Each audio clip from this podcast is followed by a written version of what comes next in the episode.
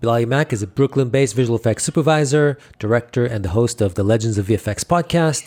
Uh, he's uh, worked on commercials in TV and film, Adidas, Google, BMW, Starz, HBO, and Focus Features. Worked with directors such as Dave Meyers and the Russo brothers. Currently works for Alchemy X. In this episode, we're talking about his fast climb from flame artist to visual effects supervisor, the value of becoming the go-to guy for his creative partners, and his passion for socially diverse storytelling, and his mission to help authentic voices reach a broad audience. This episode was also recorded in video, so you can check it out on the postpostpodcast.com. And without further ado, I give you episode 31 of the Post Post Podcast. And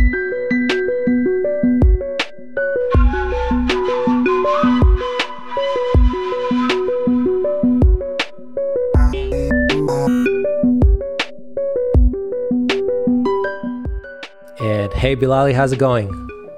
How's it going? Hey, thanks for having me, dude. Sure thing. And uh, I can't um, not notice the red Coca Cola behind you. Just kidding. I hope it's not a. Pretty bright. I can just move my head in front of it just. No, no. Actually, uh, it's it's not that bad. And uh, is there a reason why uh, there's a Coca Cola, big Coca Cola? Uh, are you sponsored by Coca Cola? I know you I'm have. definitely not sponsored by Coca-Cola, but it looks like it right now. Um, funny story, I moved. Also, my dog is on the couch. I don't know Oh, I didn't notice him. What's his yeah, He's name? been sleeping the whole time. He's listening, so. That's cool. Um, but uh, yeah, the Coca Cola. I actually just moved into this apartment recently, and this Coca Cola sign was in the basement. Hmm. Uh, our super, our landlord, just left it in there, so we just brought it up, and I just thought it would be cool to just leave it in the office. Yeah, it's pretty So- cool. That's the story of the Coca Cola sign. So uh, it must have some ancient history that you're not even aware of. yeah, I'm not. It could be cursed. Maybe. Who knows? Let's hope that's not true. Let's hope uh, the interest, the, the history that you uh, bestow upon it is more interesting than the history that is Yeah, uh, that it carries with it. Um, so, um, and you're in Brooklyn, right? Yeah, so I'm in Brooklyn, uh, Brooklyn, New York. So I'm based out of Brooklyn. Uh, visual effects company I work for right now is called Alchemy X. They're in Manhattan, but with COVID and everything, everyone's wa- working remotely right now. So Got it. So you're a vendor side visual effects supervisor, uh, and uh, here I see your, your dog just uh, heard we're talking about him, so he got up. Cute. yep, I'm a vendor side visual effects supervisor. And um, so for, for people who don't know, I mean, I'll, I'll just uh, I'll just kind of quickly say, as far as I understand it, a visual, vendor vendor side visual effects supervisor, as opposed to a client side visual effects supervisor, is a is a person that is in charge of uh, the work inside the studio. He interfaces with a client, but he's uh, kind of he's at the service of the studio. He protects the interests of the studio that is actually going to create visual effects, even though everybody's at the service of the story at the end of the day, and you know everybody wants to uh, to get the best uh, job possible. Um, but um, before going into what you're doing now, I'm kind of curious. Uh, a, are, are you originally from New York, and how did you get into uh, visual effects? yeah, so um, I'm not originally from New York. I'm not. I'm not actually originally from the United States. Oh, really? Um, yeah, so I was born in Ghana in West Africa. Uh, uh, moved to from Ghana to Windsor, Connecticut, uh, uh, early '90s, or no, no, actually late '90s is when we moved to uh, Connecticut. Uh, from there, I went to Boston, and for university, I went to Emerson College for computer animation uh, and motion media, and from there to New York. So, kind of my journey has been like Ghana to Connecticut, Connecticut to Boston, Boston, New York, and that's where I'm at now. And uh, you, so did you when you went to school in uh, in uh, Boston? Did you uh, already know that this is what you want to do with your, you know, in, in, in your life, like to do digital? Yeah, I mean, I've I've always been into filmmaking and storytelling, and I loved watching old like Disney movies. You know, like any kid growing up, and I um I was really into uh, uh, like Walt Disney was like one of the guys I kind of looked up to. Um, I got really into computer animation, uh, and I took a bunch of filmmaking classes when I was in high school. Uh, I took like a TV production class, and then I did this like half day arts program where I was doing filmmaking classes there as well. Um, and so I kind of felt like I wanted to get into filmmaking actually originally. Mm-hmm. Uh, I went to university, and when I applied, I, the filmmaking program at Emerson College was like really full, so they had moved me into um, they, they had moved me or accidentally moved, put me into the computer animation department. Um, accidentally. Yeah, well, not accident, but because there wasn't enough space, mm. is what hmm. my guess was, or that's what they told me. Um, even though I selected film production, and so I kind of just was like waiting for them to. Um, I think after like six months or so, you could reapply or move, change majors. Right. So I had to I had to change majors to get into a different kind of like department. Um, but I did the computer animation course for like six months, and I actually really enjoyed it. And I was like, oh man, this is cool. All of my friends are actually having to go on set and like rent camera equipment and like carry yeah. stuff. And I was just like playing on a computer basically the whole time. Um, and so I was like, man, if I could just get really good at making my own films in these computers, I won't have to like worry about any of this other real life practical issues that my filmmaking friends were running into. That's funny. Um, that's kind of how I that's that's kind of my story as well when I was young cuz I I I started when I was like you know maybe 14 but i didn't for some reason my my mom was like not into getting me a video camera or she didn't see the point in that.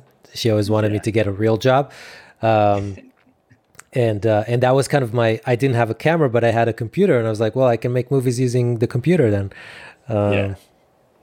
So that was that was my that was my whole idea as well. And so from that i decided i would um, just stick it out and see how it played out and i stayed stayed that whole track for the entire program. Graduated with a BFA. Uh, I did like a thesis animation, like 3D animation at the end of it, and then from there I started uh, at a place in Boston called Brickyard VFX, which is a commercial visual effects studio in Boston. Uh, worked there for like six months, and then applied for a job at a visual effects studio in New York called Smoke and Mirrors. Yeah, and that's kind of where I started in the tape room you know, helping deliver commercials for clients and working at the studio. What does that mean to, to start at the tape room? Is it uh... so? Yeah, so the tape room, uh, or M- a lot of people call it MCR, machine room operator, or hmm. machine room, uh, uh yeah, MCR, a machine room operator, and and so basically what that entailed was uh, I was basically ingesting footage, ingesting tapes, um, dropping them onto the server, encoding deliver deliverables for clients and postings, and also checking and QCing footage. I see. Um, we kind of when I first started, there were there weren't that many people at the company, so we were also doing things like setting up software mm. for the artists. We became kind of like I don't know, IT ish, right? Yeah, like pipeline ish, because mm-hmm. we were like the young. Everybody else at the studio was much was older. They were older artists that were used to just, you know, like not doing any of that kind of like uploading, right? Yeah, downloading software. So we were the young guys, and they'd be like, "Oh, can you guys figure out how to upload this new plugin on the server for us?" So we were figuring out how to do a lot of that kind of stuff. Um, and so yeah so i did that for like a year and a half was that was that in 2012 or so or? That was yeah that was like 2013 2013 got it. Okay yeah, cool. That was like 2013 um, and did that for like a year and a half got promoted to uh, flame like junior flame artist. Uh, so at the time i was still helping doing like rotoscoping and doing like paint work uh, on the Flame, which was which still is uh, like advanced compositing and visual effects software. Yeah, Flame is like a. I mean, it's it's sort of like the the Rolls Royce of like uh, 3D uh, softwares in a way, yeah, visual software, effects software. Yeah. Uh, kind of still is. I mean, I, I hope. And my hope. I, I've wor- I've been working with Autodesk now for better part of this last year. Autodesk is the creator of Flame. Yeah, the create. They also create. They also create Maya. Right, and 3ds Max, like all those other programs. Mm-hmm. But Flame is part of their media and entertainment suite. Right. What they call. It. Um, but yeah, Flame was what I got started on. Flame is kind of like that, like yeah, the Rolls Royce of visual effects commercial software. Uh, people don't usually use it as much for film and TV. You usually use like Nuke for film and TV work, but I got into commercials, so I was learning how to roto and track and paint and do kind of all that support visual effects work in Flame.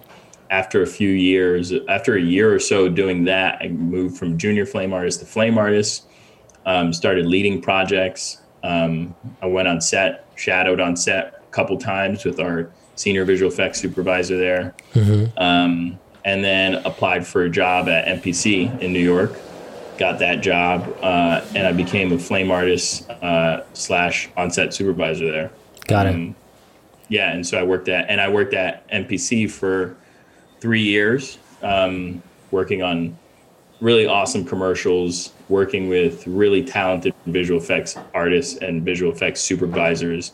That's really where I like came into my own as like an artist, I would say. So MPC is short for Motion Pixel Company, right? And uh, motion picture company. Motion picture yeah. company. Or no, sorry, moving picture company. Moving, moving picture, picture, company. Sorry, yeah. Yeah, yeah, yeah. Uh, so I worked in the commercials department, the feature film department in London uh, and LA. They're the ones that do like Lion King, right?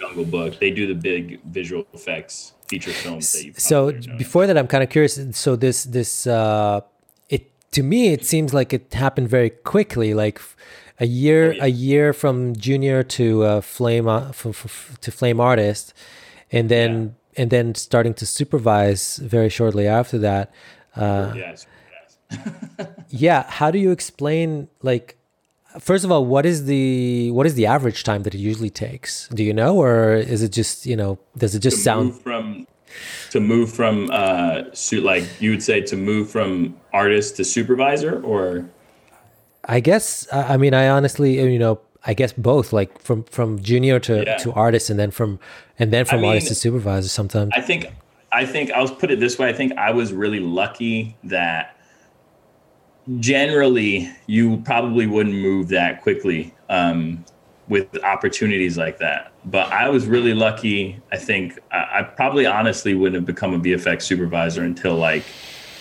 I don't know, like maybe three years from now, where I'm at right now, even. Right. I was lucky in in the first my almost all of my jobs that like they were small enough studios that had enough work that they were just like just give him a shot kind of thing. Yeah. You know?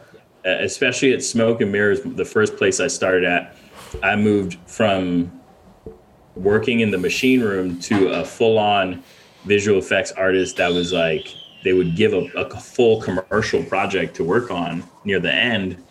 Um, because we halfway through, actually, we lost one of my our visual effects, our flame artists. Oh. And it's hard to find good fl- visual effects flame artists to lead projects and that are good with clients. And one right. of the things that is very valuable is if you're really good with clients. And I was really good with clients um, early on. And so, so what is it? What does it mean to be good with clients? I'm curious if, for you. Yeah. Like so like, so being good with clients in visual effects for commercials is basically if you're the flame artist, you manage kind of like the creative and the relationship with the uh, well, not really the production company. Most of the time, the agency, the advertising mm-hmm. agency. So the client will come to us with a commercial or a, a storyboard, and I, I shadowed our senior visual effects supervisor for I don't know maybe like a year, year and a half doing this, um, and he was really and this was part of my I think the reason I was able to move so quickly was that I had artists that took me on as mentors and not just in a kind of like passive way, like actively mentoring me. Like, come in here, watch while I do this, be on the call while I'm doing this. Um, and I benefited from that greatly because I really wanted to be a really good visual effects artist. And I thought it was cool. I love the idea of like working with clients and having a client ask me my opinion on like whether this is a cool thing to do or whether it would make their shot look better or make their commercial look better. And so I put in a lot of time um, shadowing and going into like my my seniors setups at night after he would leave finishing work i would go into his computer and i would look at how he did things and then the next morning ask him how he did it and then i that's how i kind of like slowly learned how to do those kind of things yeah i'm, I'm I quickly became really fast at doing it because I was basically just copying what he was doing and replicating it and um, teaching myself. I really, in the first three years, also one of the big uh, stopping points for people, junior artists at that time, anyways, was Flame at the time cost somewhere between like I don't know, two hundred to three hundred thousand dollars to get a setup. Right, and, and that's we had, we had six flames at our office and two flame artists. Yeah, I, w- I want to reiterate that you said two hundred to three hundred thousand dollars. Yes. For a yeah. for one flame setup. One flame. That's setup. why. That's why it's the Rolls Royce of of VFX software. So the people who are completely unrelated to visual effects, if any of you are, are listening or watching, yeah. normally it's you know an expensive uh, license is like you know five thousand dollars. Now it's even yeah. now you can get it like uh, on a monthly basis, which is which makes it much mm-hmm. uh, much cheaper. Now Flame is actually even cheap. is so cheap now. You can get a monthly license. I think it's five hundred dollars a month for Flame. Got it. If got you, it. And and they allow you to have it on Macs. But in 2013, you couldn't have Flame on a Mac. It had to be a certified HP machine with uh, specific hardware. So you had to buy like five thousand dollar uh, graphic GPUs, multiple of them. I think our setups had like two or three. Got it. Like uh, NVIDIA uh, GPUs um, mm-hmm. and the P the P versions, the P six thousands or whatever, not the right game graphics cards. Crazy, um, which are crazy yeah, expensive. Had, yeah, yeah, crazy expensive. And we had like four. We would have like four or five terabytes.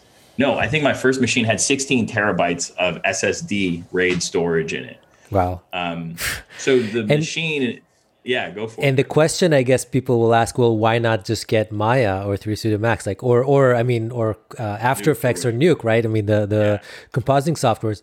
Why uh, why pay 200? Like, what what about it justifies this uh, this yeah. cost, this uh, price tag? I mean. I think part of it is the nature of the industry and just the nature of how the commercial advertising industry was formed like Flame came into commercial advertising when it was kind of the only thing that you could do or work on. You know, mm-hmm. um, the history of Flame and commercial advertising, it's kind of like this shrouded, magical, expensive Rolls Royce software because when commercial advertising was big, like in the 90s in New York City, you you couldn't do the things that you could do now and like nuke and stuff on any other software except for flame. Right. That was what studios and visual effects studios and edit houses were using to finish their entire commercials. Um, it was the last stop and it was used initially as like a finishing package. So mm-hmm. all, all of the other software this is this is when people talk about this is a distinction in commercial where people say online and offline.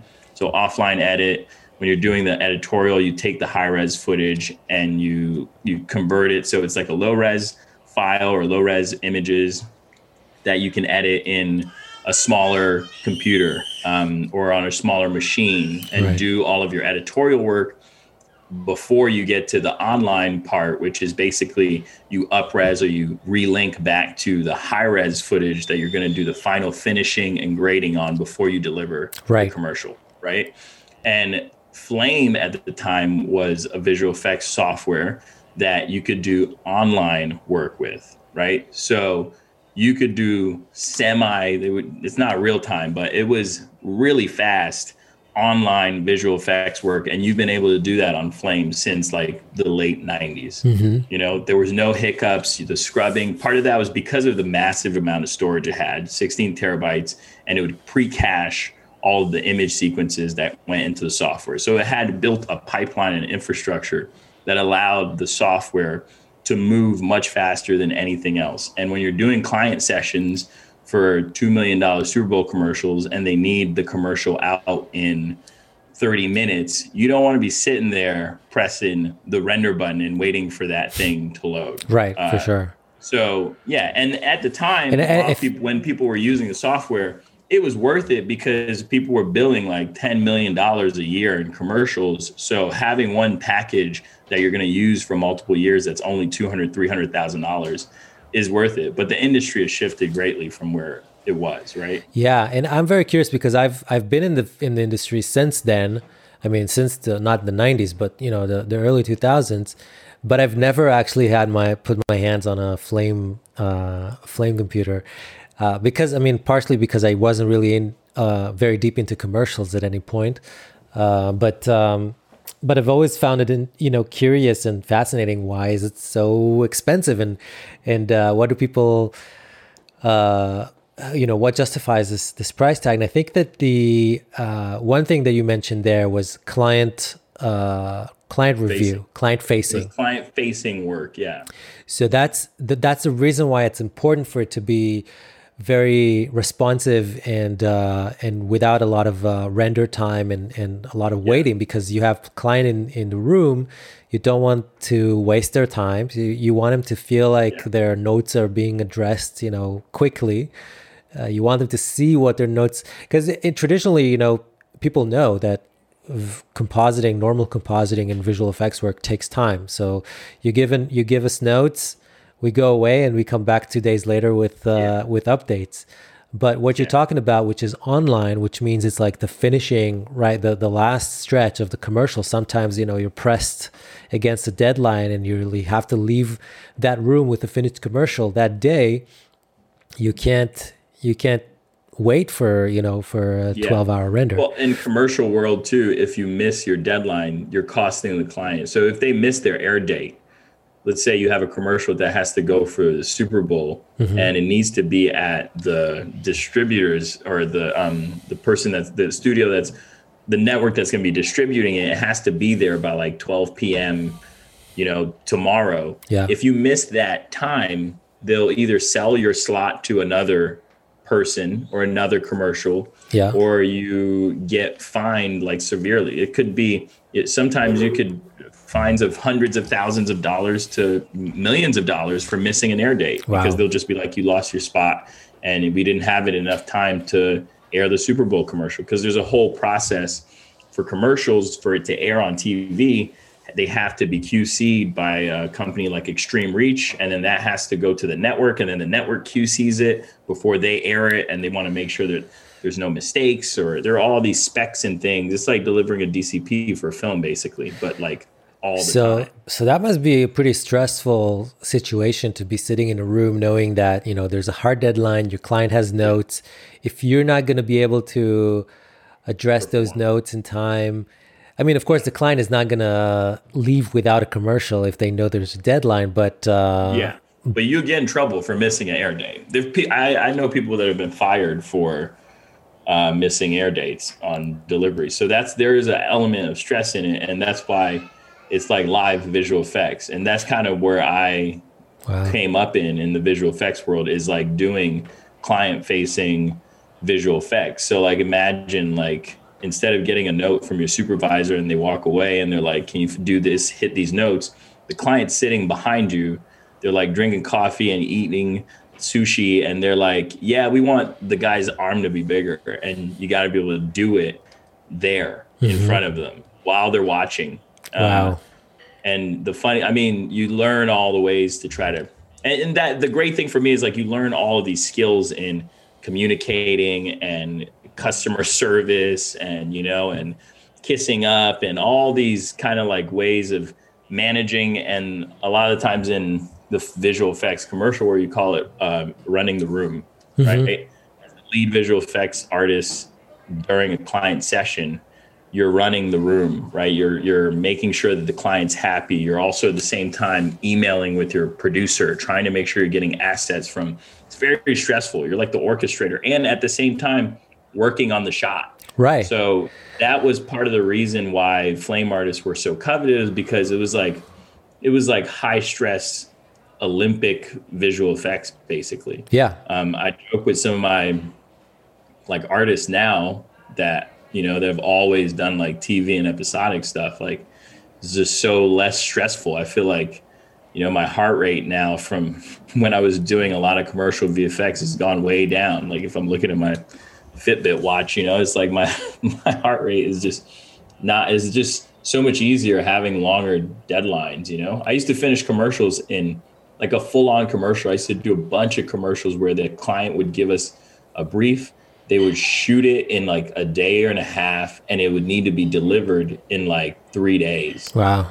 For a full on commercial, 30 second commercial. And that included doing the color and that included doing all of the visual effects for it, putting the graphics on it, and getting it to the uh, extreme reach or whatever it needs to be go go to be distributed. So there were times where it was like really really stressful, but I think the people that manage that well and come out of it, they're kind of like a different breed of visual effects, you know, because I I became really good at especially at a place like MPC, I became really good at making sure that I was outputting quality visual effects but as efficiently as possible. You know, any clever, interesting way I could figure out how to save time without sacrificing quality, I took it and I, I taught myself how to composite in that way for a long time.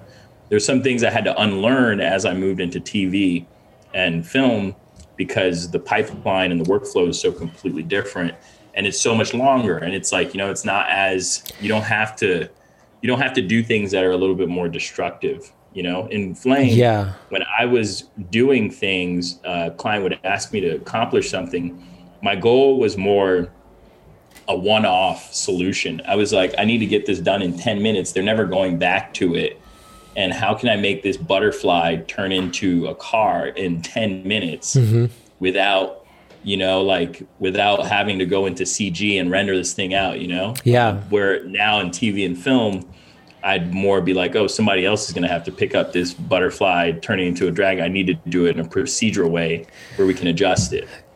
Yeah, I mean, I'm fascinated because first of all, you and, and you know, going into, I can imagine myself doing, you know, taking what I know now, which is you know years of experience in visual effects, and translating it into being on a you know on a flame on a flame station with the client right behind my back and having the confidence to say you know this is how i'm going to attack this. I know this is going to work. This is not going to work.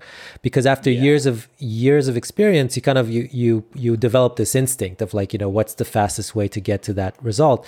And visual effects the thing about visual effects is that every project you know introduces new challenges that you might have not uh, faced before. And and it it takes a little bit of uh, of experience to kind of um, even just manage to manage your your your pre knowledge you know your knowledge and and uh, figuring yeah. out it sounds to me like you've been sort of thrown into the the deep water the deep end oh, yeah. of the pool very quickly like every that has been kind of like my whole career has been just being thrown into the deep end of the ocean and try and trying to survive um, and luckily that, I have survived and I've actually done very well but it it has so, been I almost wish I could have padded a couple years in between sometimes just so I wouldn't be as stressed. But I don't know. I don't know. I'm I'm good at what I do now. My strengths come from that experience and story. And so maybe if I did go a different route, maybe I wouldn't be as efficient as a, as an artist. I don't know. You know, I just know that I am yeah. the type of artist I am now because of that experience and that route I took. Um, and you know, I see the benefits of it and I also see the negative parts of it as well, you know? Yeah. I mean, from my experience, I think my ability to work with clients, I can attribute it to the fact that I, um, that my, uh, my, my, uh, job trajectory and my experience is similar to my clients because I went to film school and because I've, I've directed and, and, uh, and worked on multiple film sets, uh, not as a visual effects artist as as a filmmaker you know and so i i know i can speak their language i understand their uh, their priorities i can um, i can uh, soothe them if necessary or like you know yeah, yeah. Um, kind of uh, yeah, ease their worries and and um, basically kind of put a smiley face on the visual effects side of things, which people a lot of people find intimidating just because they don't know much about it. Um, and I can translate it into uh, terms that they are familiar with, and also show them that it's really a lot of fun once you get a hang of it, and and you know you you don't really need to think too much out of the you know you don't need to leave your comfort zone that much to really start yeah. to understand what visual effects are, what they what you can use them for, uh, and how to adjust your mind frame. But from from my own experience, and I've had that in the past where I had clients sitting behind me. Of course, I wasn't sitting on I wasn't using Flame. I was using whatever After Effects or uh, or whatever software. like Flame. I think you would like Flame. It's fast, man. It's like it's fun. It's like you jump in the Lamborghini. It's like boom. You're like, oh snap, it's going. That might be the reason. I mean, I, have I always had this thing where it's like I'm, i have someone sitting next to me and they give me notes and I just want like you know get out of the room, please. Like just come back in in a day. Tell me what you want and I'll do it. I've had that you know experience. I've never said that to the person next to me, but I've yeah, but I've had that experience where it's like, okay, I've heard what you're. I've heard your note let me get, go to it and, I, and I'll get back to you in about 15 minutes. Go grab a, a bite, you know, take a sandwich or something yeah, yeah. and do something else. Um, and that, that interaction, I mean, it takes a lot of out of you, just the, you know, it's being, training, yeah. being, uh, you know, being polite and, and you're the guy, but you're also the guy when you're in that seat, you know, when yeah. you're managing the job, when you're managing a project, when you're the direct client facing person, it doesn't matter if it's flame or after effects or whatever you're the guy you're the person with the responsibility. Yeah. And i think that it does two things. It makes you become much more mature i think as an artist in learning how to coordinate and work with you know your clients and be professional and you know hit your goals as uh, the goals for the the job. Um, and it doesn't sound as sexy but it's very important because you learn a lot of leadership skills um, as an artist that is doing things client facing because there's a lot of responsibility there. And and if you want to succeed you have to be able to get the job done in time make the client happy and make your company some money at the same time. And that's that all is part of the responsibility of like a lead artist in my mind anyway or a supervisor. Um, and not everybody wants that kind of responsibility. I've known artists that are freaking incredible artists. And I've just been like, man, like I really would love for this person to become a supervisor just so that they could help other artists creatively. Right. But oh, they just don't want that.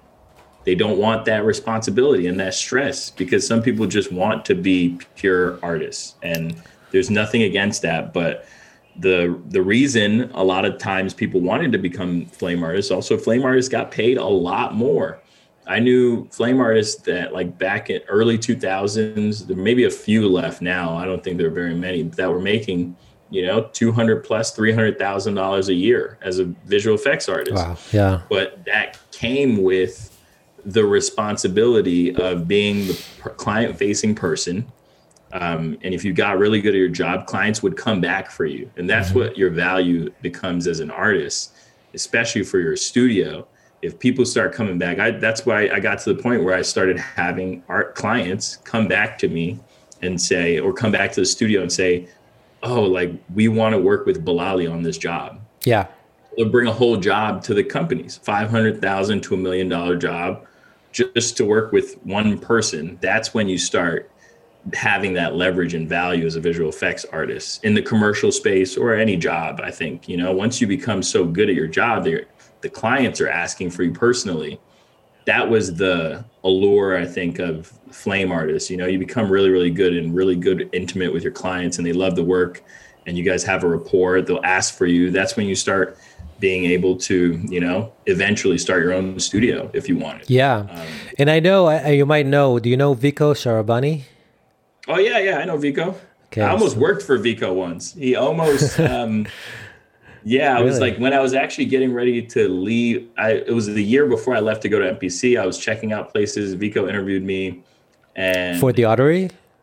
For the artery, artery yeah. yeah. He interviewed me. That was early on, I think earlier, not early on, but earlier. Um, and he offered me a position. I just I I didn't take it. I don't. I I, I thought about it, but it was just different timing. Yeah. they're great though. They're awesome. The, the work that he's doing, that guy's a, he's a he's a killer. He's great. Yeah, I'm very curious because I've I've heard him talk to Allan McKay actually about his uh, his history. I know him personally as well. yeah, he's Um, straight up flame artist. Yeah, yeah, and his story was very. I mean, he really owes his career to being one of the first people in Israel who who sat on a flame station. I think he might have been the first one. Uh, I mean, of course, he's super talented, and he took this opportunity and like flew with it, right? Uh, not everybody would be able to do that, but uh, the fact that he was there at that time uh, really kind of uh, singled him out and kind of jump started his whole career. Uh, he has a lot of gratitude towards Flame. I think they probably still, yeah, I know they're they're definitely using Flame. I just had I just did a project with them actually. oh nice. Yeah, just a few a few weeks ago. I actually sup- I VFX supervised on set here in LA for them. Uh, partially because I had a there's a, a part of this project that I had to that I I took the responsibility to do something with with deep fakes. Um, oh, cool.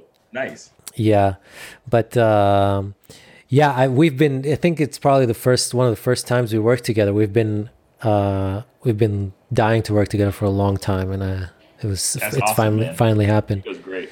Yeah, and um, so so yeah, so it's it's funny that you uh, that that you guys were in touch about working together. But I think it's I'm very curious because it's like now what you're saying uh, one brings me to the next uh, subject I wanted to talk to you about, which is the transition. So you've um, I don't know how recently, but a while ago you you moved from doing commercials, which you mentioned, which which is Yeah. very So I moved, I moved into film and TV a year ago. a year ago. Almost to this day. Yeah.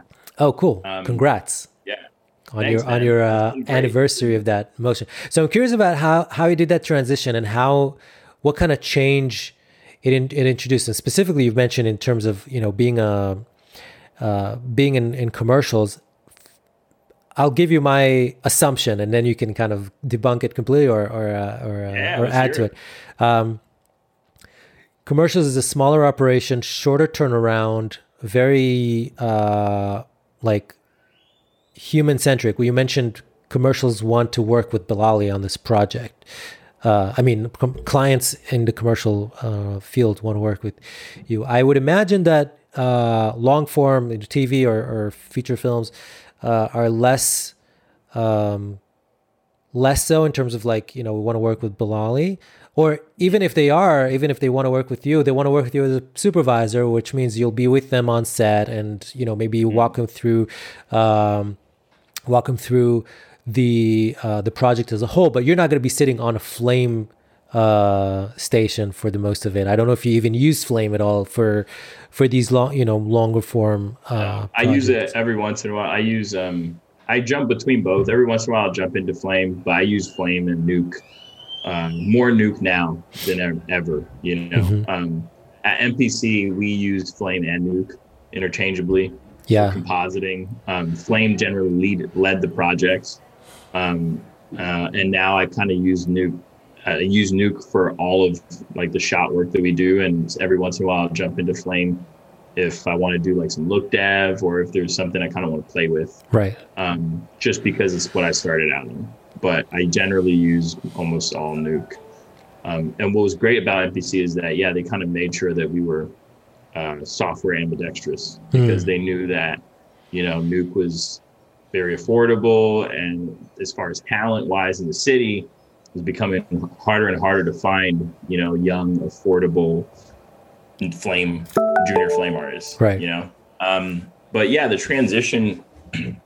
I would say, yeah. What what I will say is, as far as the the length of time that jobs lasted, definitely much shorter timelines for commercials.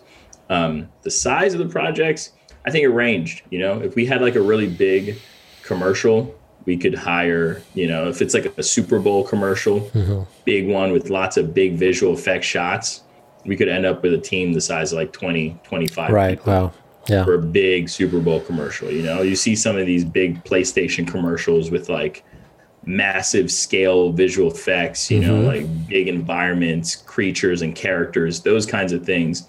You need really big teams for that. Yeah. Um, uh, it's been a lot of heavy CG. I will say, actually, I feel like I'm doing less CG right now than I was actually when I was at MPC doing commercials, just because a lot of the episodic work we do is mostly kind of like 2D hmm. um, visual effects. You know, a lot of uh, there's the one of the series that I'm supervising right now is uh, it's called Go. Well, it was called Go. Season just finished, but the spinoff Kanan, same same kind of deal. It's just it's a lot of like blood hits, a lot of mm, gunfights. Right. We do some period environment cleanup stuff. Um, every once in a while, we'll use some effect stuff to simulate blood, you know, from someone getting shot in the neck or right. cut or something like that but a lot of the work is more 2D compositing work now rather than 3D. Mm-hmm. Obviously, if we got a bigger show like Westworld or something with like dragons and characters, we would obviously scale up for more CG, but we're, we're not doing a lot of that kind of work yet. Got um, it. But yeah, as far as the shift, one of the biggest things for me was um, just like the length of time and how much time, the length of time and the the the the sharing and and repetitive nature of the kind of work you're doing in episodic and TV, uh, episodic specifically, but in film as well. Um, in commercials, we finish a commercial, there was maybe 50, 60% chance you would do something with those assets again, mm-hmm. right? Most of the time, it was like a one off commercial. Right. You archive it, you go back into it if you need it to pull some things out. Right. Um, in TV and film right now, we're doing power, Ghost Power, which we have like three spin-offs that are coming down the pipe. Each season is about like 10, 11 episodes.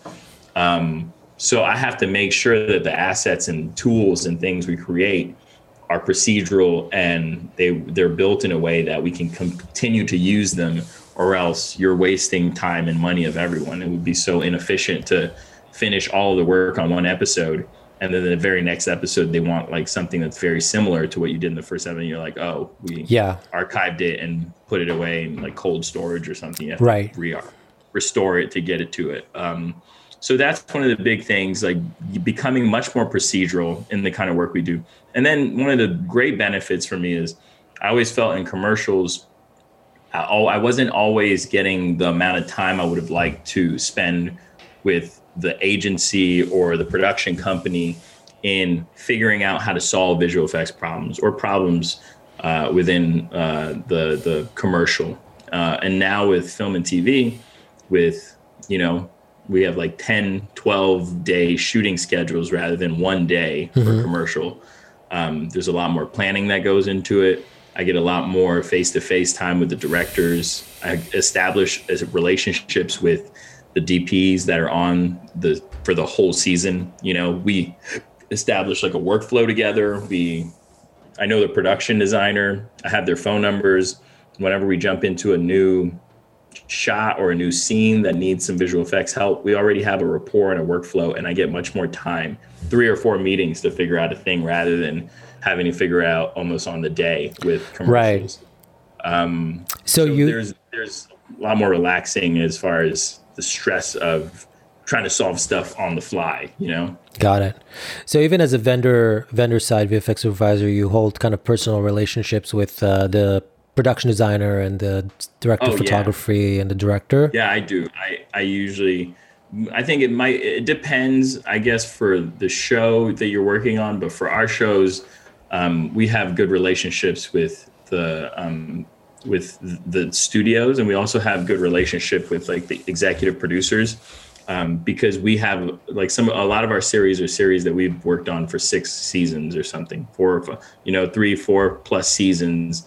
They bring on a lot of the same crew um, although the cinematographers have been on there every once in a while, a cinematographer will jump to another show. But mm-hmm. guys that have been working for two or three seasons, I've worked with them on like seven or eight episodes, so we know each other at that point. Yeah, I get their info. I give all of production that I'm kind of directly more in contact, like the production designer, the assistant director, the director, the DP. I give them all my phone number. So if they have a question on set, if I can't be there, they can just give me a call and they're like, hey, we're doing like this screen comp in the middle of the night. Should we have it on? Should we put green screen? What should we do? And I can just answer the question on the phone. You know. Yeah. Um, yeah, that that great. was that was a challenge that I faced when I did uh, I did uh, VFX Supervisors a series at some point, and there you have um, because series are being shot, you know, obviously an episode after an episode. The same DP goes uh, and shoots the whole season, but directors shift, and sometimes one director is going to be prepping the next episode while a different directors on set directing the current one. Um, I found it. I don't know how the DP does it. I mean, they they the fact that they you know that they have to prep while shooting is crazy to me because even as a visual effects supervisor, I found myself kind of torn between wait a second, should I be in this prep meeting and figure out how to uh, you know kind of communicate what's going to happen in the next week, or should I be on set shooting a scene that requires visual effects right now and they could you know that could go wrong if I wasn't there. Um, the answer is both. Right, I know it's crazy. Um, and sometimes it's uh, it's really. I mean, I I was at the p- place where I was like, I, I took in the middle of the day, I would like run to the office, have a production meeting, then run back to set. Um, Yep. you know, hope that they didn't uh, mess things up. Usually they do, but uh, Yeah. you just like i think for me but because because of my experience being in commercials i just felt that kind of stuff was a little bit difficult. Like you said yeah there one of the things i will say is there are a lot more meetings that i have to be at. A lot more than in commercials you know? Like you're saying there's a prep meeting there's a concept meeting there's a vfx stunt meeting. Right, all that stuff is happening while I'm supposed to be on set for certain things. Um, I lean a lot on my producer and even my my production coordinator, um, and or my v- VFX coordinator, and they're fantastic. And I think when you're in a I don't know what your situation was for that series, but like for me, as on the vendor side, I have a fantastic producer that understands visual effects well enough that I trust them to jump into uh, prep call without Oh, me, and then just send me an email after with questions. Um, I have a coordinator that I trust to go through my script and go through the script if I didn't have a chance to look through something and make me aware of things that they feel like would be visual effects uh, worthy. And I think those things are very important if you're trying to do a big show or you're scaling up in working on like a series because it's impossible for you to be everywhere at the same time. right, And a lot of times I have to choose and decide what is the most important thing for me to be at right now and where do I add the most amount of value for the show, you know? Yeah. And are there things are there things that a lot of times I make decisions that are like how badly can they fuck this up if I I don't get to it, you know? Like Yeah. how badly can you fuck up a screen comp? exactly. If I if, there, if there's a, a person that's getting shot in their face and their head has to blow up, yeah, I would take prioritizing the screen comp can over- wait. Can can be yeah. Yeah. Worst case, you'll manually track it or something. Yeah. Exactly. So Um, so those are the kinds of ways I approach that, and for me, I've been able to do that because of my pedigree in commercial visual effects. You know, like being in a room and the client saying they need to do this now, and then my producer saying we don't have this asset, and I'm like, fuck, which thing should I do right now? Choose your own adventure. Mm-hmm. What will destroy the Yeah. project? What will save it? So like making decisions like that actually from my pedigree, I think commercials help me be able to quickly like assess, make decisions. And I think that a lot of the times when you're more of a supervisor or your uh, lead visual effects artist, that's one of your strengths and skills that people don't get to work on very often.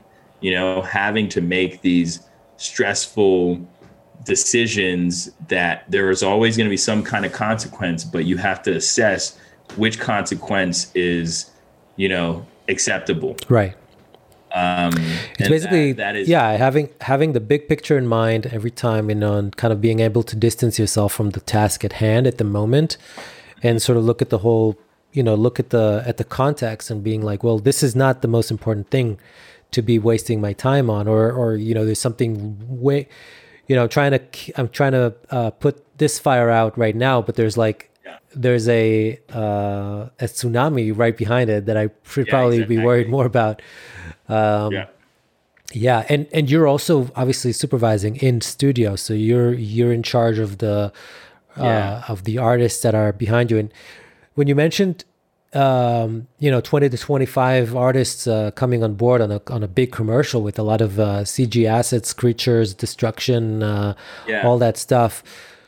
Um, I, I imagine in a commercial, it's more of a freelance type scenario where you bring on that work workforce when you need it. Uh, it's not. Yeah, we for sure for the for the commercial standpoint, if it was a really big commercial, we would scale up um, based off of the project, uh, and we had usually a core team of like Yeah. three compositors assigned to a commercial generally.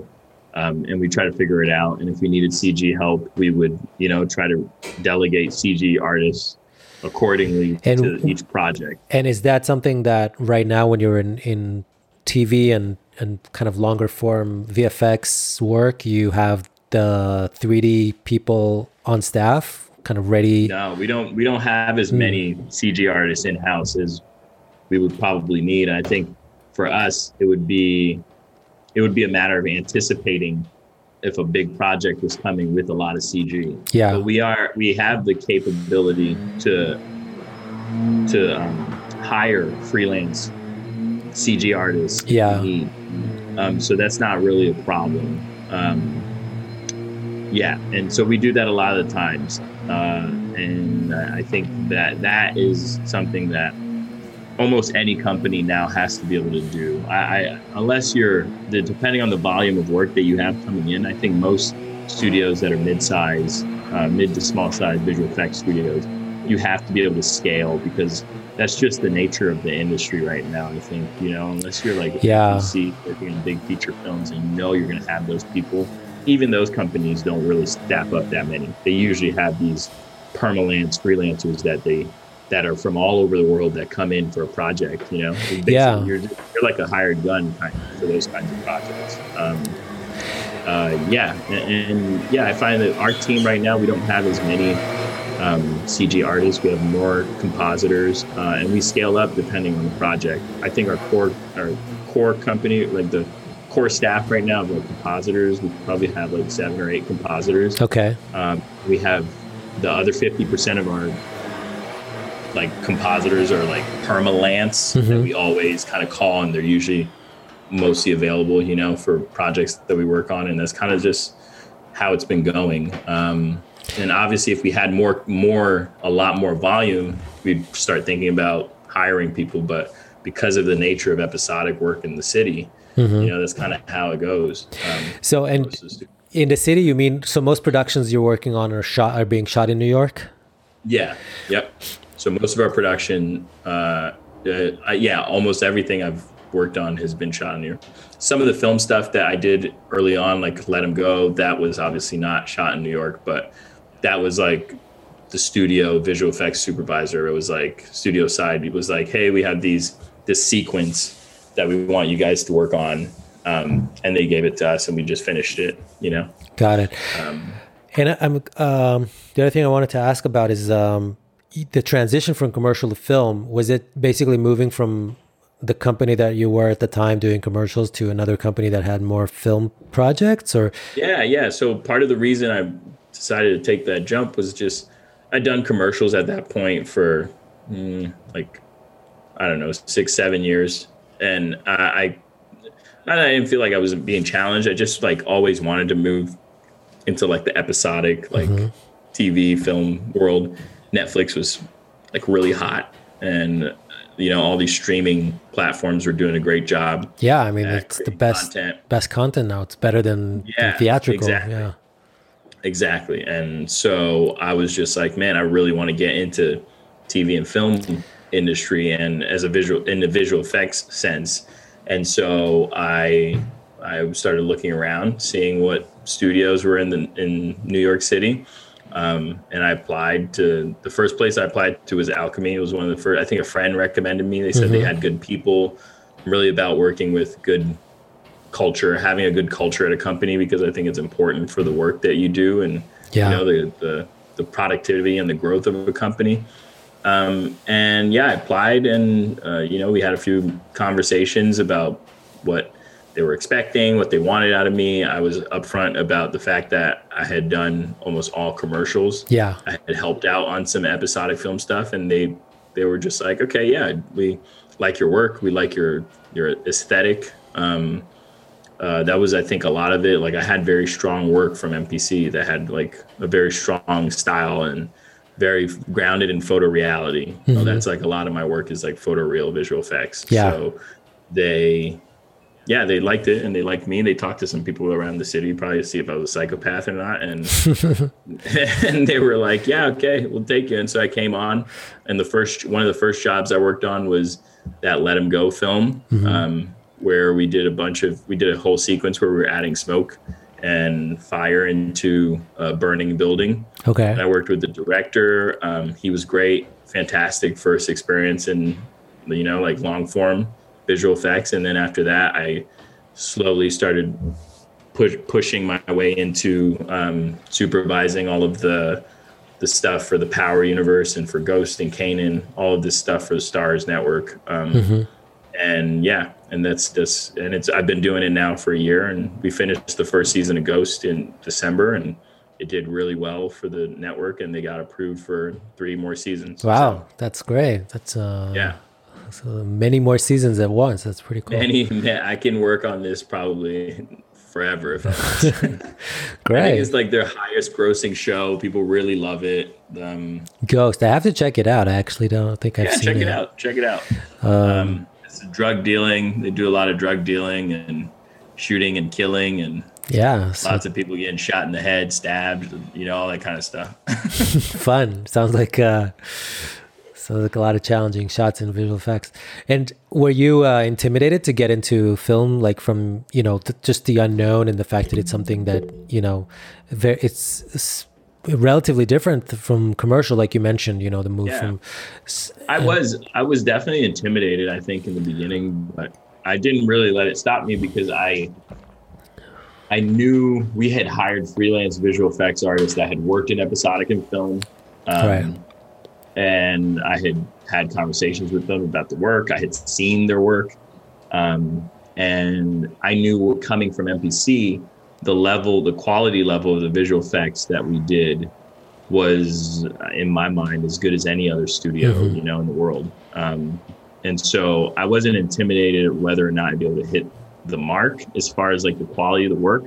I was uh, intimidated about understanding a lot of the episodic like lingo and yeah. understanding a lot of the the you know like workflow from visual effects standpoint. Mm-hmm. Um, but you know, I I tried to focus as much as I can on the work and the quality of the work, and I leaned on my producers that had much more experience in um, visual effects, just for jargon and stuff. It's like I'd be on calls and they'd be like, "Yeah, we're like shooting odds and evens," and I'd be like cool, sounds great. And then I'd jump to the side and be like, what the fuck are they talking about shooting odds and evens? And then my producer would tell me, I'd be like, oh, they're just shooting, you know, one direct, one, one DP shooting all of the even episodes. And then I'd be like, okay, great. That's cool. Got it. Yeah. Um, so that's kind of the thing I've been doing for the year. And, um, and it's great for me because I love learning and I'm a fast learner and I'm, I'm enjoying that part of the process because it got to the point where not saying there was nothing else I could learn in commercial visual effects, but it was nice to kind of change up and challenge myself a little bit in this kind of different aspect of it. And uh, yeah, it's been great.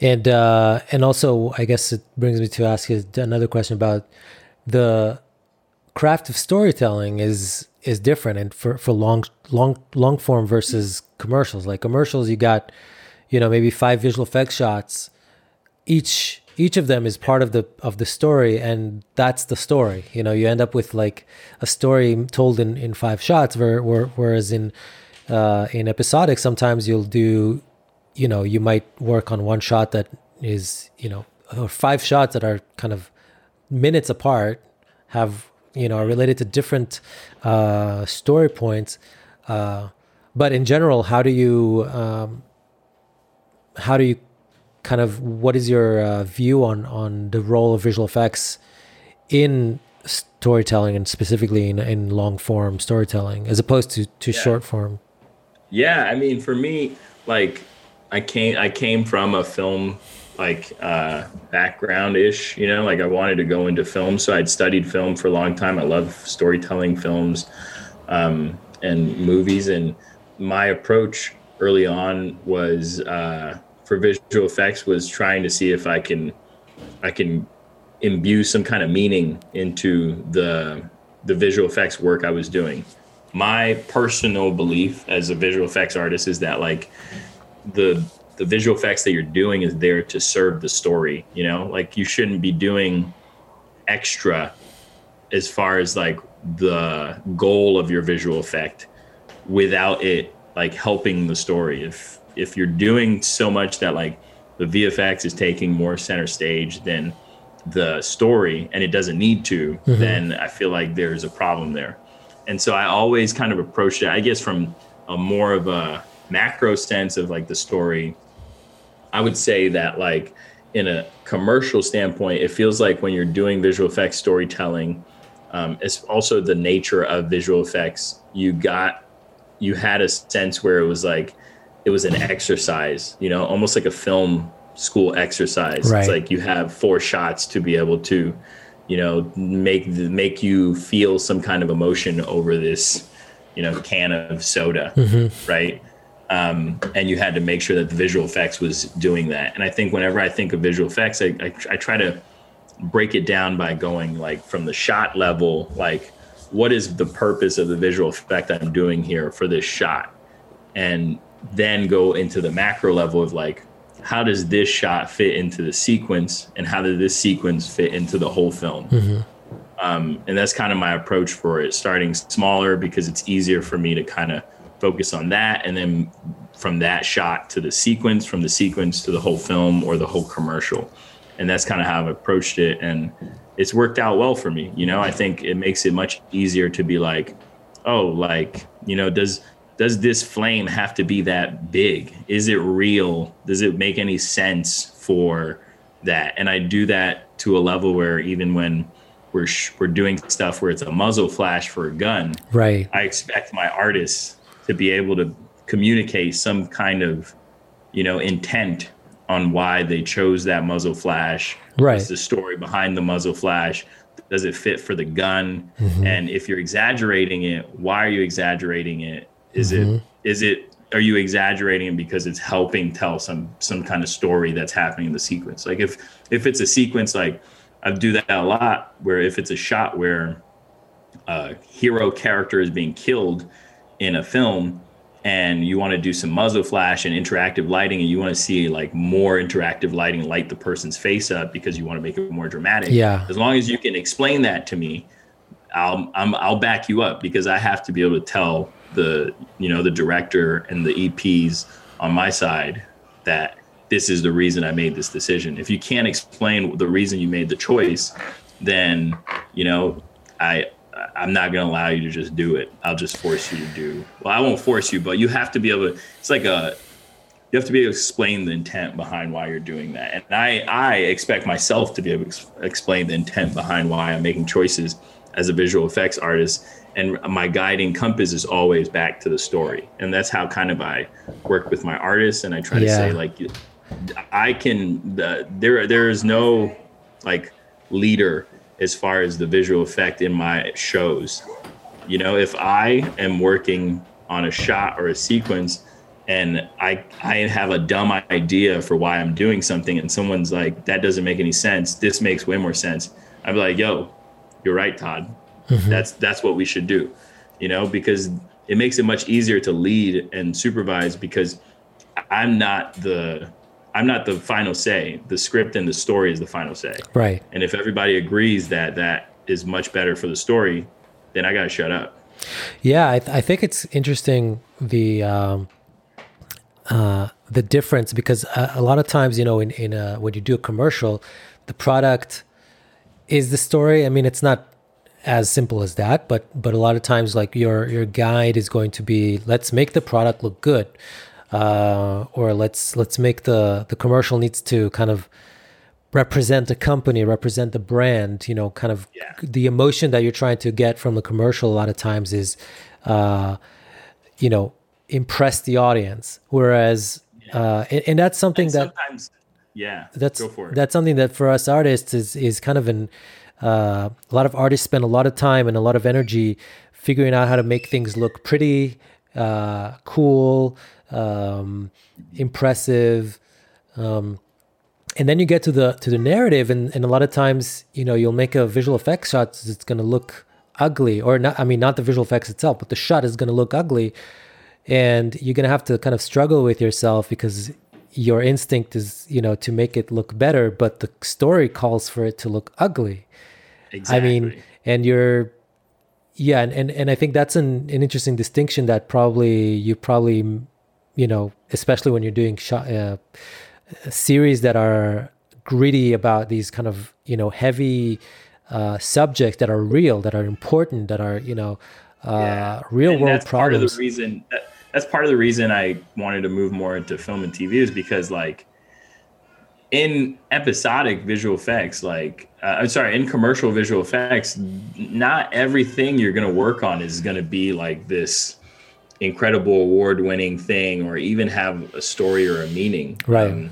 and I kind of found myself working on a lot of those kinds of jobs and being like, man, I just there's no soul or spark or anything behind this. It's just right. really, really, this is just a thing to just sell something. And I would try really hard to force meaning into things that are really inconsequential narrative or inconsequential exercise in selling stuff to people. Right. Um, and so, you know, how much story can you add into like a I don't know heartburn commercial? right. Know, like it, yeah. you can try, and sometimes it can get a little bit of a reaction out of people if you craft it well. But I just felt like what was at the core of it wasn't as you know as meaningful as I would have felt if it was like a film or a TV, and so that's kind of why I shifted more into that space. Right, and I mean that's that's uh that's something that I think a lot of artists are are struggling to at some point in their life, and, and you know, and, and people in all all uh, all professions, but uh, but we, we just as much is like um, finding a a higher purpose for everything. And like you know and with everything that's going on in the world right now all the real world problems and challenges and and yeah. uh, issues it's like how can you make a difference you know i mean we all know people like elon musk who who uh, you know feels like humanity needs to be multiplanetary and then goes and creates a a space uh, space companies to make that into a reality um, yeah. and i think i definitely uh, kind of hit my head in, against the wall a lot of times thinking you know what what is the best usage of my time how can i make how can i make a real difference in this in this world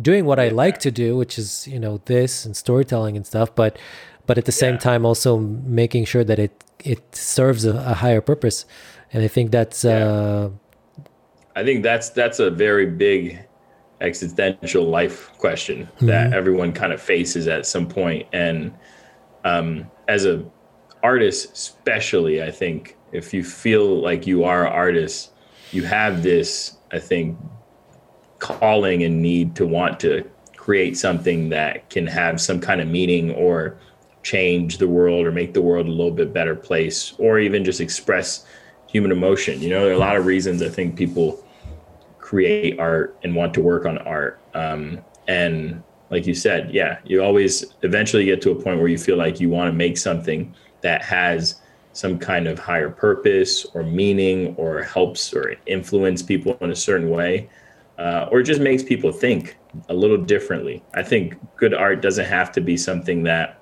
you know, always changes the world, but it should bring some kind of new perspective to the person that's looking at it, shift the way of thinking yeah. some kind of way. Yeah, and I think that's what's really beautiful about TV and where it's been heading in the last few years. Not only that they do that quality storytelling now more than ever. Uh, but it's also that they're choosing, they're they're shifting perspective their perspective on on uh, on storytelling, and and they're really uh, trying to to touch upon subjects that are current and, and that are important. I mean, I really like. Yeah. Uh, I actually haven't seen uh, Ghosts or Power, but I, I think uh, you know I, I loved Breaking Bad and uh, and The Wire and and uh, more recently, yeah, yeah. more recently, uh, um, Ozark. No, Lovecraft is that in Love Lovecraft? Oh yeah, Lovecraft. Co- I've seen County? that. Yeah. uh, which is full of visual effects and it's really high concept and cool. But I, I, I really, I mean, I don't know. I, I might be looking at it from a very kind of narrow, uh, privileged uh, point of view. But Yeah, um, sure. but the idea of like you know taking this sort of uh, taking the genre the the fanta- you know fantasy and, and horror and all that those genres and and uh, doing what uh, what uh, um, sorry I'm blanking I, I actually uh, HBO. no uh, the creator uh, um, one of the Oh, I don't even producers I don't even know who the creator is. Jordan Peele I think is what, at least one is, of is them he a creator for it? I thought he was like a, a like a yeah he's like probably a- an executive producer but i think i actually i think i i know that he's he brought the project to the creator the creator is also a, a, a black uh, female showrunner if i'm not mistaken oh cool. um, but i think jordan peele was the one that kind of gave her the book and, and was like this is i want to do this and she was like really they're going to do this on tv and you know that um, and uh, He's like Jordan, you gotta slow down, man. You keep trying to put black people everywhere. exactly Relax. but I mean, I, I loved what he did with Get Out, and then and then when I found out he was in, he was involved with uh, with uh, Lovecraft Country, I was like, oh, of course. I mean, it's uh, this is the Yeah. this is his trademark now. I mean, it's uh, Well, I uh, mean, it's just so funny that he's like, his whole kind of thing right now is just, let me just figure out a way to make these genres diverse. Yeah. Because for a long time, long time, these there were you didn't even just see any lead characters Yeah. in these genres. Like, so he's like, let me make a mainstream fantasy film with more diversity and people are like whoa that's such a crazy idea. How'd you think of that? Right. No, it's, it's I like mean, oh what? Black people like fantasy stories? Like that's crazy. I know, but that I Um, mean, but but what I like about his work, I mean, a lot of, and, and that's one thing that I kind of uh, uh, that that I find a dis, being a distinction between Jordan's work, I mean, and other people in you know who are like him in this field versus uh, versus other types of of projects that are now seeing a lot more diversity. For the sake of diversity, I think his his uh, his uh, uh, approach to it is is or, or he kind of uh, symbolizes, at least to me, a more uh, kind of almost I wouldn't call it militant, but a more um, argumentative approach, which is like it's not just I'm not just going to populate this sci-fi world with more diverse cast. I'm going to tell a story that speaks to me and and people who look like me and who Yeah. have my background.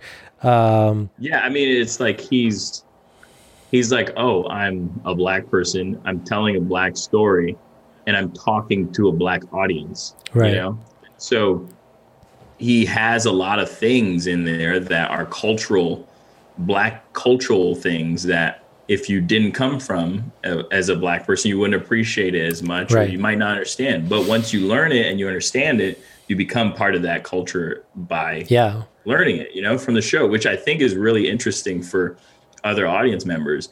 Um, and the question that always comes up when you have storytellers like Jordan Peele or people that gain some kind of notoriety and decide that, oh, well, I have some kind of mainstream like power now and I can create stories that I want to Right. hear about people like me.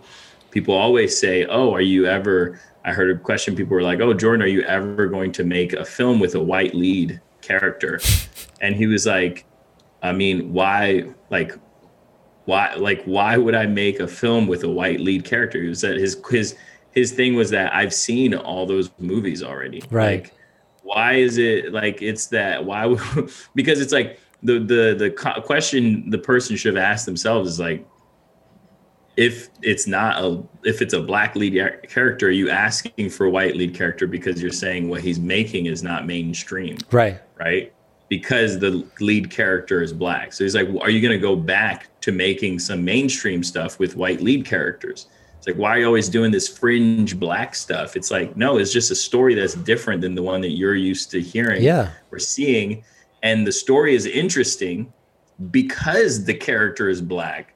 So why would I imagine watching Get Out with a white guy as the lead? Yeah. Like exactly. not It's- yeah, It's, not interesting at all. You'd be like, oh, some white guy went to South with his white girlfriend, and it doesn't. It wouldn't work at all. No, the reason that's- his films work is because he's giving a different perspective, right? And I think some people want to call it like fringe, and they're like, oh, are you ever gonna? they- What that what that what that guy wanted to know, really asking that question is.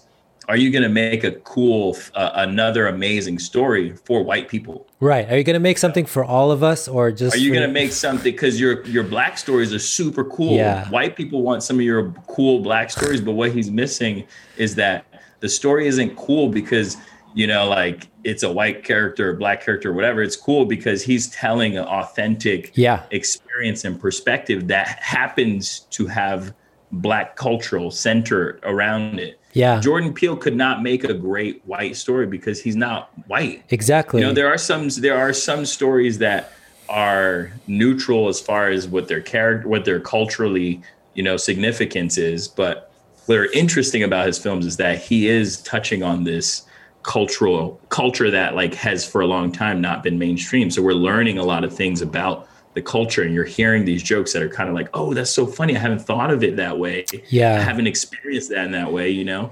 I think also So, that yeah. I think I think what you're talking about is like in terms of mainstream and and having a white star is like uh, a lot of times the white person in that you know main role is sort of like supposed to replace the concept of an everyday man, right? Yes, Like exactly. um, the story of I mean, Back to the Future. It doesn't have to be white people, but he, you know, Marty uh, McFly represents the average teen and teenager who's like Exactly. sucked into this Yeah. thing, which is first of all, funnily enough, like you know, we go a few years in the future, white is going not going to be the average person anymore.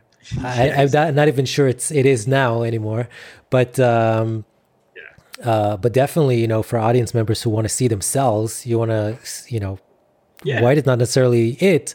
Um, and, uh, and, and people it's funny because yeah it's like and for a long time i think hollywood um, and mainstream like hollywood uh, gatekeepers have not they have not um, banked on a lot of those stories because or invested in those stories because they just felt like they wouldn't be profitable because Yeah. profit is what you know runs hollywood and you know some of it is biased because risk is not for all hollywood is as an industry it's not a very risky they're very risk averse. Yeah, you know they want to tell stories that they can guarantee to make money. If you want to know the industry that is like very risk averse look at hollywood. How many fast and furiouses have these guys made? They'll just keep making them forever It's funny, I- until they they run out of uh, like numbers. They're going to use every number that they can you know? Fast and furious 37 um I know, but I, profitable and they know it and it's they know it's not risky and they can make money from it.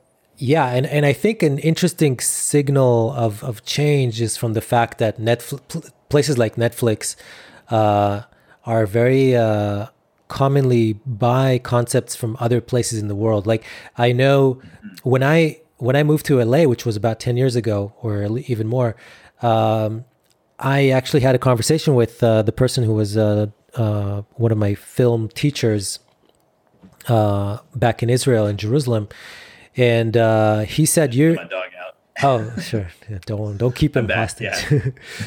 and he said, "Don't." Uh, uh, he said, uh, "Your your decision to move into Los Angeles and making you know Hollywood films, you're not going to be able to make the same films that you can do here." That that was kind of one of his arguments a- against moving. Not that he was trying to keep me from going. It was basically saying, you know, you just kind of come to terms with the fact that you're not going to be able to tell the same stories over there as you can here. Um, And um, and cut forward 10 years later you see companies like netflix buying uh, uh, buying multiple um, show concepts and uh, and things like they're that buying showrunners they're buying, buying showrunners studios yeah.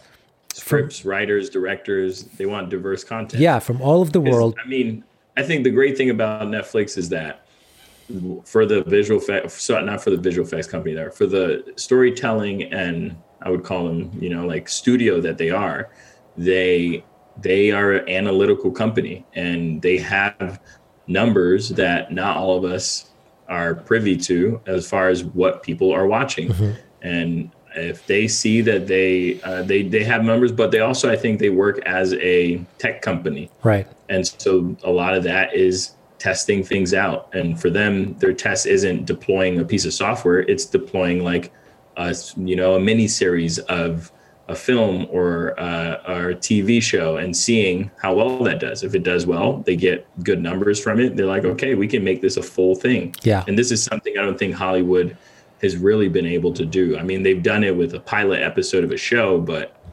really how much, you know, how much information are you getting if one pilot episode doesn't get approved Yeah. um, because of it was it was played on like ABC at some random time. Um, and I think Netflix is interesting because it has been disrupting for a long time, and now people are realizing, oh shit, like this diverse storytelling thing is actually profitable. You know, even in the superhero genre, they made Black Panther, and they're like, oh shit, we can make money off of black superheroes. It's crazy. um, I think part of that is the, you know, the distribution of films now is so different. Um, so the access from people all around the world is much different, and also globally, I think we've become much more of a global culture. Um, there's kind of been this like melding of culture because of the internet. Right. Like Black Panther can do much better because there is kind of like a global culture that can have an understanding of it. And that's been a lot of the limits of uh, films that are international. Um, look at uh, Parasite. It won Yeah. everything in America, Hollywood, right? And that's that's a foreign film. That was the first time a foreign film had done so well, and I think part of that is because we're as as consumers of stories and films, we are becoming a much more global culture. Oh yeah. You know. Totally. Yeah, And we're watching shows like Narcos and uh, yeah, what was it? Uh, The Crown, which is British but obviously yeah. still foreign. Heist. And I heard this, the, Yeah. this show Heist, Money Heist. I think is what it's called.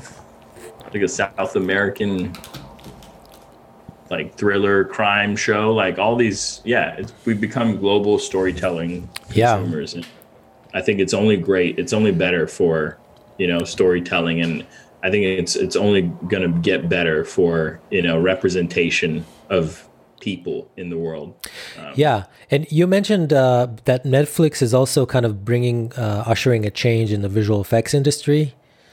Yeah, Um, yeah. I think um, Netflix for me, I think uh, is a very interesting company as far as their mindset in disruption, right? And I think when you have a company that has this kind of disruptive visual effects mindset or industry mindset, um, I, I have I have over the last couple of years, from a visual effects standpoint, noticed the ability, or not even the ability, the the the need from from Netflix to try to become its own kind of like all in-house creator. Yeah, Um, one of the things I think uh, that stood out to me that I kind of noticed was how Netflix has basically opened their own animation studio right.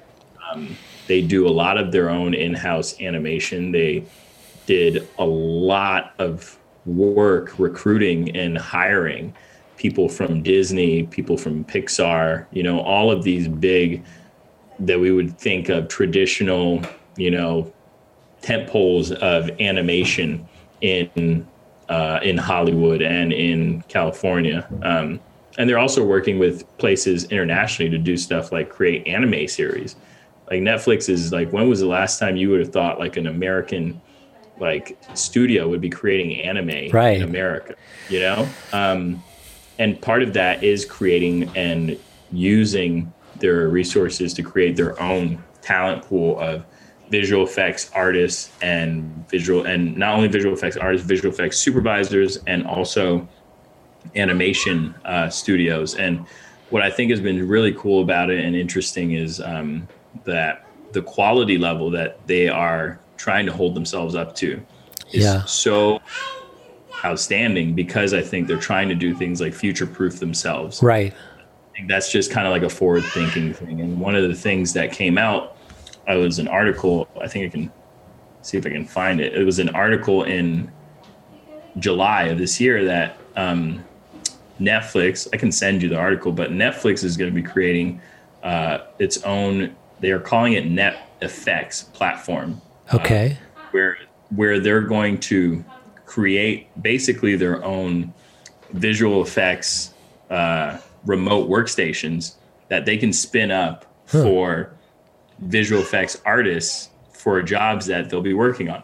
So let's say they have a show that is, uh, I don't know, that I my studio's working on, right? Yeah. And I need 30 visual effects artists, but I don't have the workstations for 30 visual effects artists. They'll spin up 15 of those remote work workstations, and we can use those uh, as uh, visual effects workstations rented to us by Netflix to wow. help subsidize or create the visual effects for the film. Hmm. And I hmm. could imagine it in a world where this gets to the point where they, you know, might end up finding enough in-house VFX supervisors where they can just spin up these machines for freelancers all over the world to coordinate and come up with a pipeline.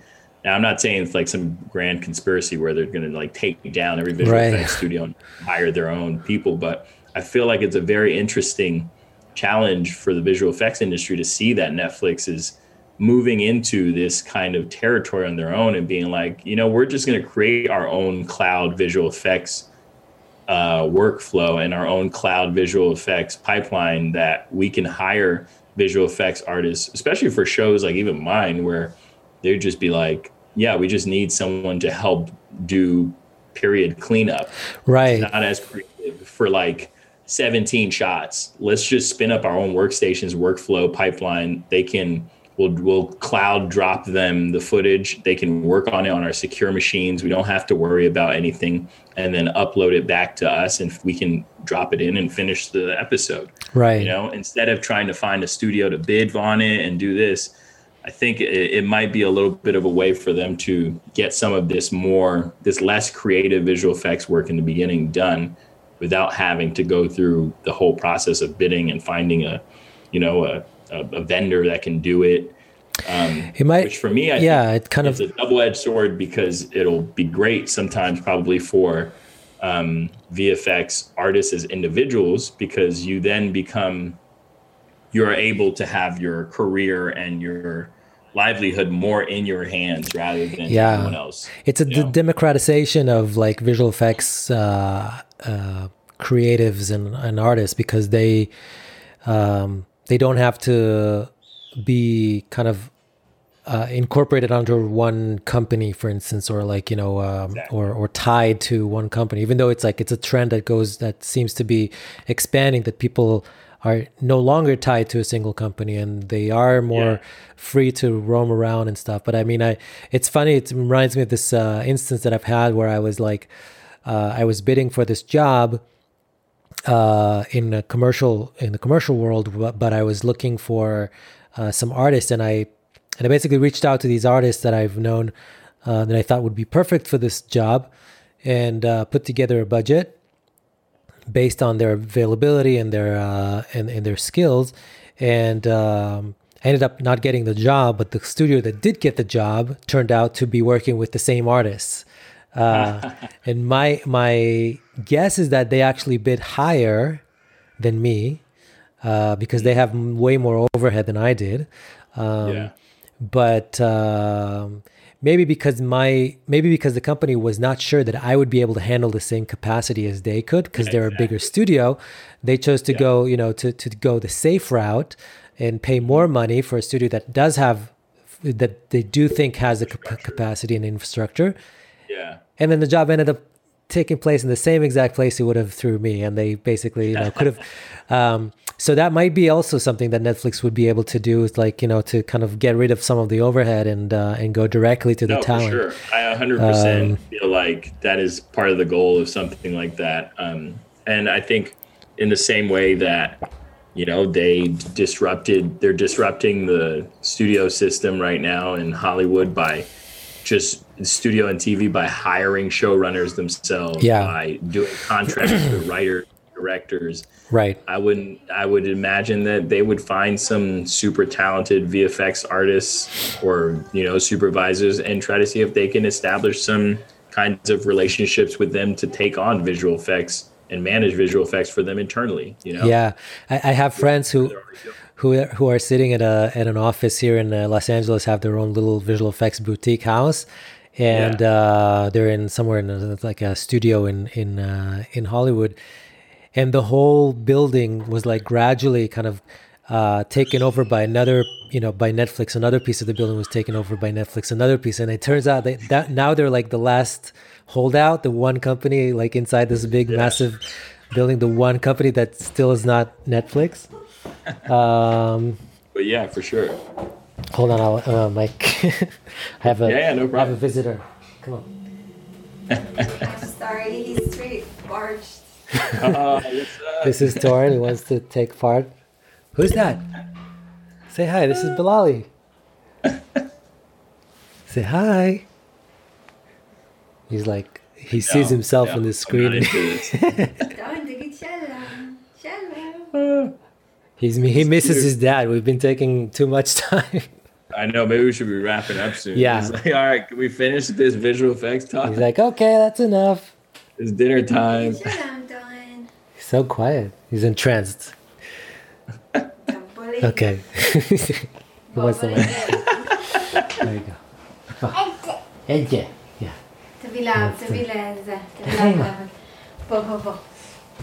Yeah. Soon, soon he's gonna start uh, doing podcasts himself, and Yeah, you teaching him visual effects. uh, yeah. Get the pen in his hand early.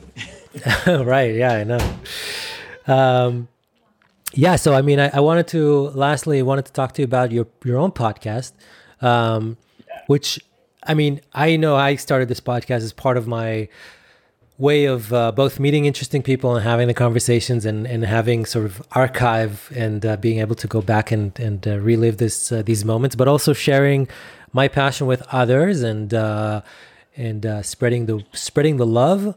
And a byproduct of that is also you know an, uh, um, branding myself as as someone who's not just uh, does visual effects but also talks about visual effects loves visual effects and and, uh, and likes to educate so i'm curious what what is your podcast uh, and and what Yeah. uh, what purpose does it serve for you Yeah, so my so my podcast is called Legends of VFX, um, and it's a visual effects podcast. Um, we're dropping an episode about once a month, um, and the the whole purpose of it was for me. I mean, I started it during COVID, um, and it was part like side project to keep me busy, but also um, with everything moving remote for visual effects, I just had a a feeling that it, it would become more and more important for visual effects artists to try to dispel some myths and also to try to um, create understanding about the kind of work that we do and its importance in storytelling right now specifically. Yeah. Um, I felt like a lot of the work that was coming out, whether invisible or visible, had majority of a lot, a lot of visual effects. I only saw that growing, but I also felt like even to this day, people have a lot of misconceptions and understanding uh, what goes into the visual effects that go that we see on these TV shows and these films. Um, and so I was kind of trying to do it as like a uh, show, like probably similar to you, to talk to interesting visual effects people that I know, but also to help dispel some of these myths, myths and misconceptions about visual effects industry and visual effects artists. Um, I've interviewed uh, visual effects now. I think for me is like it's it started to m- meld a little bit, but like the idea was to have conversations with not only visual effects artists, but to have conversations with people that interact with the visual effects industry. So I've interviewed um, directors, I've interviewed motion design artists that I've worked with before, I've interviewed clients because I always feel like that's one of the things people don't really talk to or talk about Right. is your relationship with your clients as a visual effects artist. Um, and and I'm hoping to continue it. We had a whole thing when uh, all of the Black Lives Matter stuff was going on, where we talked about diversity in visual effects industry um, and diversity of visual effects storytelling. We talked about Black Panther and things like that, and what they mean to you know, like young kids that see themselves as superheroes now in these visual effects films. Um, and yeah, it's it's been going great, and we're we're hoping to do a lot more cool content. I want to try to. My whole thing is to try to empower visual effects and visual effects artists um, to know that they ha- they are awesome storytellers, like crazy cool people, and if people knew the kind of work that they were producing, they would really you know appreciate those pixels that they're seeing on the screen. Um, and so and so yeah, that's it. You can we ha- we're everywhere right now. We're on, you know, we're on Spotify, we're on Apple Podcasts, um, anywhere you can find. Just type in Legends of VFX, and you should be able to find us. Um, yeah. Legends of VFX, definitely check it out. And where where are other places people can can find you and your work? Do you have a website? Yeah. So so right now, um, uh, you can check if you just go to bilalimack.com, you'll see a bunch of my work. Um, you will see upcoming projects and films that I'm working on. Um, I don't have like a blog or anything, but uh, I think I, for me, it's kind of like my podcast is like my audio blog. Um, and and yeah, that's where you can find me. You can find me on LinkedIn, and my email and contact information is on bilalimack.com as well. Um, I can send you that stuff as well if you like. Sure. No, I'll I'll put it in on the uh, podcast website. I don't know if people who are listening to it or watching it actually go and check the website, but it, it it's worth doing because it's got a lot of uh, a lot of cool stuff in it. Any any person Show who wants to have Show show, notes, notes, especially in our field. I mean, I think it's so important to to have an idea like a visual in your head to um, to kind of keep in mind when you're when you're when we're talking about our craft because it's so visual. I mean, it's literally what we do. Um, but I'm curious beyond uh, beyond your personal interest in that subject and uh, the things that the podcast forms. Um, what made you think? First of all, choose the podcast format itself, and also just uh, is there a um, a part like I you know I mentioned kind of uh, as a side by byproduct. It's like it's a way to build a personal brand. Um, yeah absolutely i think i think that's part of the empowerment part as an artist right i think as an artist you you get to a point where like if you're a good artist people are going to come to you for your brand and the kind of work you do right. and so the podcast helps serve as uh, a way of people getting to know me and my personality and what I care about. Um, and that's a good way to self select uh, if you want to work with me or if you have same values on like storytelling, you know, maybe it, it's not a good fit if you want to work on a project together. Um, and the podcast, you know, I, I feel like visual effects for all the technology that we use and all of the innovation that happens as far as um, an industry and like marketing ourselves and putting ourselves out there we're like almost further behind than like plumbers and electricians um, i don't know that many visual effects artists that are really good at selling themselves as a brand and you know establishing themselves and putting content out. You have to like basically break a, a visual effects artist's arm to get them to do like some breakdowns to show Right, the kind yeah. of work that they do. And it's very important to do that stuff as an artist. Yeah. um, because as a visual effects artist you're also you know your brand is your equity you know? People will come to you. Like i said before in the commercial space you want to get to the point where your work is so good and great that people are coming looking for you to want to work with david Yeah, that stayed with me. The fact that you said, you know, you've had clients who, as a as a flame artist and, a, and as a uh, a, a client facing kind of uh, person running the room, like you mentioned, you know, ha- having that Yeah. privilege of having clients kind of come to you. I also had a conversation recently with a company um, about about work as a visual effects supervisor. And and they and they said it's it's very common now that supervisors come with clients. Like they bring not only do they yeah. you know do they do they uh, you know bring offer their services and get paid for the services that they that they introduce you know bring on board but they also bring value in the in the in the form of an, of a, an existing client that that Yeah, they're bringing on board with them. Yeah yeah everybody now i think you're going to need to have a, a little bit of a following if you want to be yeah paid for your value, right? If you're like, yeah, I, I want to be a valuable artist and I want my company to treat me that with compensation and with respect and, you know, and think of me more of a collaborator rather than just like a button pusher. Right. You have to bring that value by like having a following and establishing yourself with things like creating podcasts, showing the work that you've done, you know, putting blogs out there, um, doing panels. I do a lot of panel talks. Um, I like work with Autodesk a lot because I've used the software for a long time. And, um, I set up a panel talk for them where we did uh, talk about you know storytelling and visual effects. We actually did that, um, and uh, all that kind of stuff is really important for artists to be doing. Get involved in your industry and community. And for me, one of my things is for the visual effects industries. I hope that we get enough leverage at some point to realize how important the work we do is. You know, think Yeah. of Avengers and all these films that are out there that they're making billions of dollars on.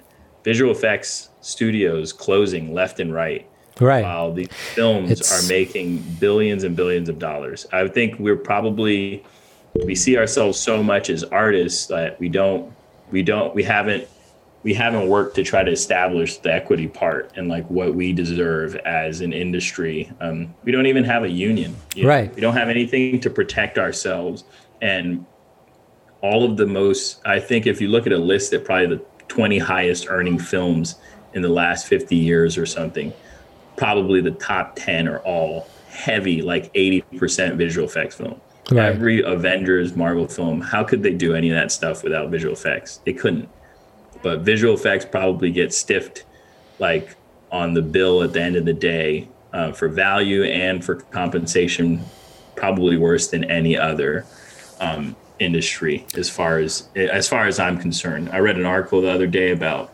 visual effects artists committed suicide. Right. And That was a big story. Yeah. Yeah, I think it was the Mill or something film, Mm-hmm. um, and they killed themselves because it was such a terrible work condition. Was it an artist or a producer? I think it was a VFX It was a producer. producer. I think it was a producer or artist, Yeah. whatever. Somebody in our industry, you know, like how many people from Netflix do you think are jumping out of buildings from the jobs that they're working on?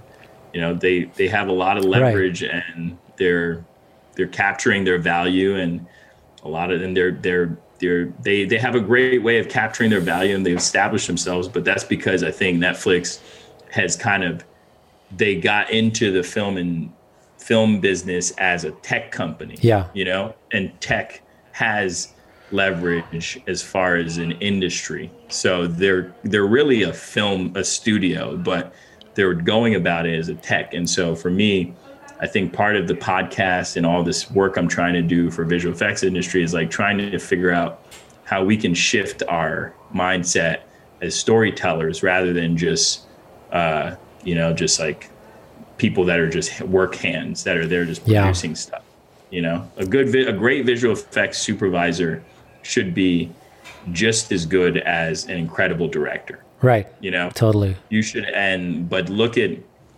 look at in our industry what is the value of a great director versus a visual effects supervisor you know uh, until those are kind of more equal in my mind as far as specific on the kind of film you're doing but like i think a, a great visual effects supervisor for uh for a film like avengers might be more important than the director as, in certain instances Yeah. you know um, but Well, being a director, I mean, I, I as as as having been one for for at least one Yeah. for one feature, I can say, uh, and and worked with with a bunch of them. It's a very uh, elusive, elusive like job description, and different directors do different things, and it's almost like this is uh, you know you're more you're the medium versus you know you're more the medium of that connects all the things versus a thing itself in itself like a composer, more like a or Yeah. you know, yeah, Exactly. And some directors care about certain things and they're all about those things and they completely kind of let other people take over whatever they're not interested in.